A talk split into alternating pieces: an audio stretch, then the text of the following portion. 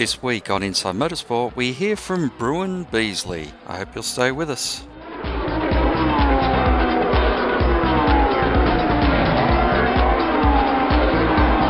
So here we are at Newcastle again, fortunate enough to grab Bruin Beasley, who is uh, described by Betty as the glue pot of Erebus Racing, keeps it all stuck together.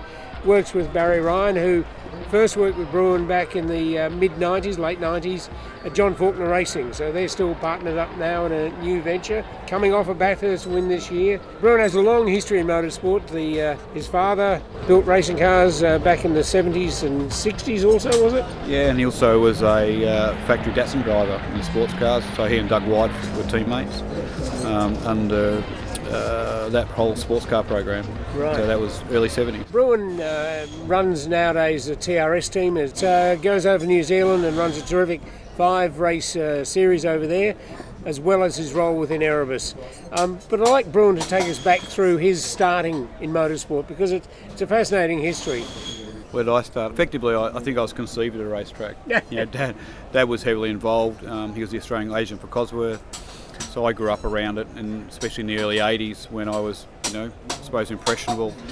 Um, Atlantic cars were big, and he was supplying engines and bits and pieces to that, and supplying the Holden dealer team. Harry Firth was my surrogate grandfather. I ended up living at Harry's house for quite a while and been the custodian of a lot of his stuff. And I still got a lot of his equipment, and that morphed into want to be a race car driver. So in 1985, I think I became the Australian, the youngest Australian person to get a full competition license at 14. Um, and I was doing work experience at HDT at the time, and John Harvey came running down to tell me that Dad had rang and said it had been passed and approved, which was actually a struggle at the period because everyone thought 16 was the minimum age and that was when was acceptable. So I, when I, if I came to Sydney to race, they wouldn't let me. The first time I came up, they wouldn't let me run. I was too young. I did it at the time. Dad was uh, heavily involved in CAMS. He was the chairman of the state council, and there was nothing actually in the rules. It was just a common perception that 16 was the age. So I went at the time did a Jim Murcott course, course at Sandown, passed that, and I was actually doing hill climbing and club. My first event was Lakeland Hill Climb in, a, in an MG midget. Um, I was doing motorkhanas and things at the time. What year that test. That in the midget? 80. I came to Newcastle for an MG Car Club national meeting in 85. Right. And I, and I won an event then, so I was the youngest to do that. And I reckon I was 85, what was I? 14 Right. something like that. Um, and it was about the same period I got my race license, and I had an Austin A40 Farina, which I built myself, and I did some Appendix J races. And then following the end of '87, we bought the last Elfin Formula Ford built. Went over to the factory with a big paper bag. It was was almost a one-off. There was two cars built. Mark Poole drove one, um, which he destroyed at the Grand Prix, I think, the year Right. before. And then my car was the other car, and it was never delivered. I think someone ordered it. So we, we bought it, and it was a brand new car in 1987, but it's plated as an F85. So it was an 85 built. Looked Right. very similar to a Reynard of the period. Yeah, yeah. So it was a Garrie Cooper. I think he started the project, but it was an Edmondson and um, Don Elliott program, they've and we bought the car off Edmondson at the time. And I took it to Adelaide International for the first round as a 17-year-old, I think it was, which was unusual. Um, you know, there wasn't any young kids at the time. Crashed it quite heavily, and that was kind of a path for that year. We struggled to get parts. We couldn't get parts out of Elfin, so we had to manufacture our own, and we chipped away at that for two or three years. And you know, it got to a point where it just wasn't a viable exercise. We really didn't have the money or the knowledge, and so we started on a venture and built our own car. The name that most associated with uh, Bruin Beasley is Minda. Now, uh, you, you carry that name on from your father? Yeah, Dad went through a period in the early 60s where he was building clubmans like Lotus 7s, um, and Harry was building engines and things for him, and he had quite a little business going, um, selling kits and complete cars, and it was called Minda Motorsport, or Minda Sports Cars actually. So then, when I decided I'd do my own thing, I thought I'd do the right thing and carry the name over um, as a bit of a homage to him, and so that's why we called Minda Motorsport. And effectively, it's an Aboriginal word from the South Australian area that meant um, like a little bush fly. It was small and fast and manoeuvrable, and Right. I think that's where it came from for Dad's first wife at the time. She, I think, came up with the, the suggestion, and he ran with it, and I followed running with it. So, what was the first Minda car that you built? First car I was involved in was the Formula Ford. So we finished, we started building in '95, um, and I ran it a few times. Uh, it wasn't really a success. It was a, it was a, it was a learning program for us. Um, and in 2000 or 99, I had a good crack at putting it together and running it. So I ran it at the Gold Coast and I ran it at Bathurst in the rain. And I got to 10th or 11th or something.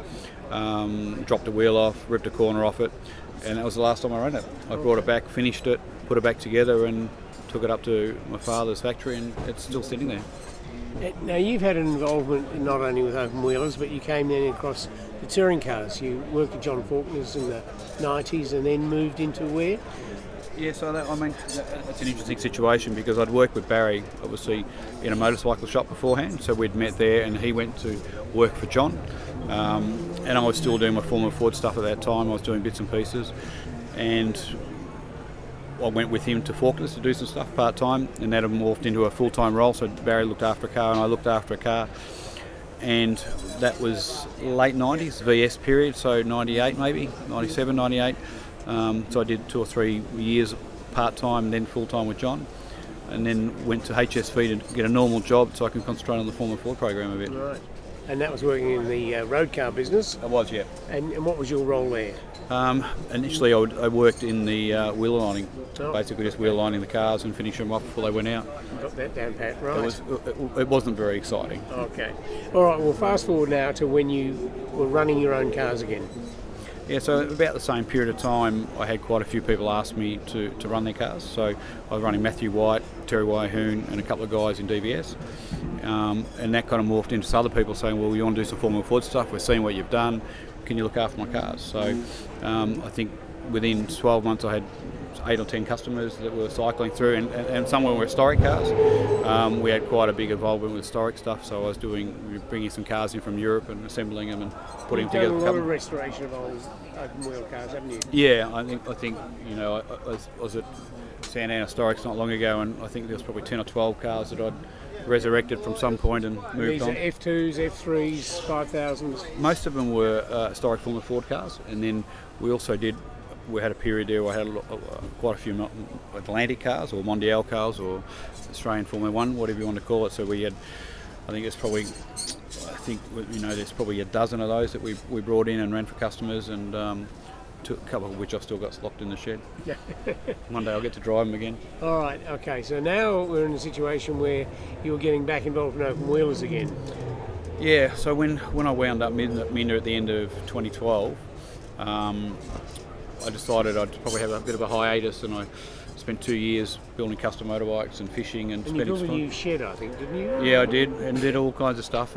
But at the same period, I've always loved high-level open wheeler racing, and TRS series in New Zealand was was a, probably an avenue. And, and Trevor Schumacher, who had a team over there called E-Tech, invited me over to, to manage the team for him. So I did that for one, you know, 2015, and then went back in 2016.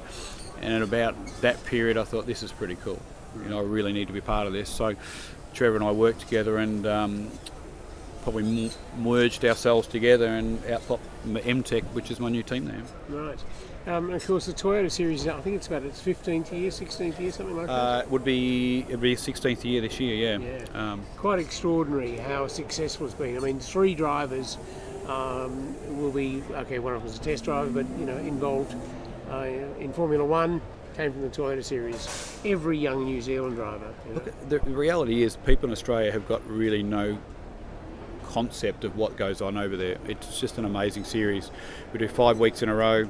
Um, they're consecutive, five different circuits, both islands, and and fixed at 20 cars.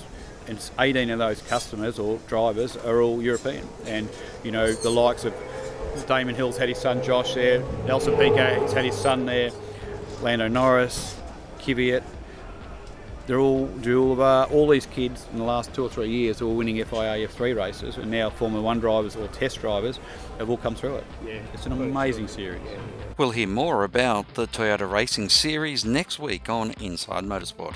Until then, keep smiling and bye for now. Inside Motorsport is produced by Thunder Media for the Community Radio Network.